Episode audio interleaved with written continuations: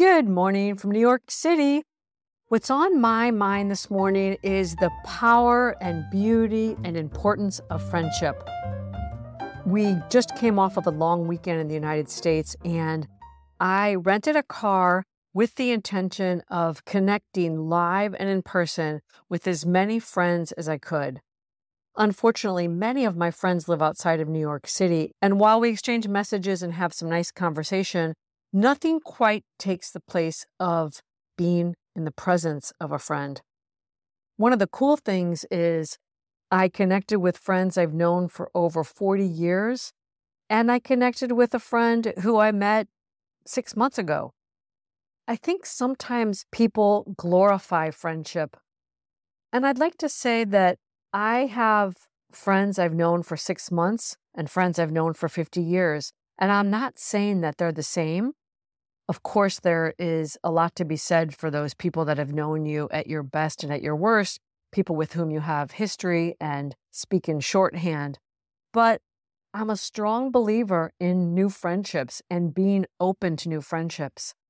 I like to think of myself as someone who gifts her friendship freely.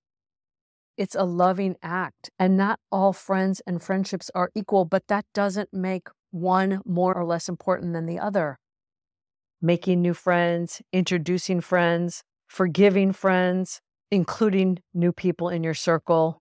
It's all good. Friendship is a gift. I read a quote somewhere, I think it was by a guy named Edward Young. He said, Friendship is the wine of life. And I think that captures it perfectly. A Novello wine is not less important than a Brunello. It certainly has its place. I like that friendship is the wine of life. This wonderful quote also captures what I'm trying to say well. It says this Friendship is the golden thread that ties the heart of all the world.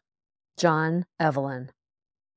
Yesterday, an old friend popped into my mind, and it's someone I have had no contact with for about a year. And I said to myself, I have to call her right now. It's the second time I thought about her in the last few days. I called her, and the number wasn't working. And I called her home number, and it wasn't working. So I sent an email and it popped back. So I looked up her daughter on LinkedIn and sent a message. And as I was sitting getting a pedicure yesterday, she called me and we had a great chat and caught up briefly. And she ended by saying, Thank you for making the point of reaching out and finding me. It means a lot. And I know, I agree, it does.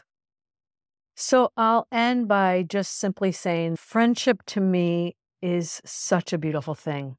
It's truly the wine of life and the golden thread that ties the heart of all the world. I'll leave you with that thought today. Until next time, from my heart to yours.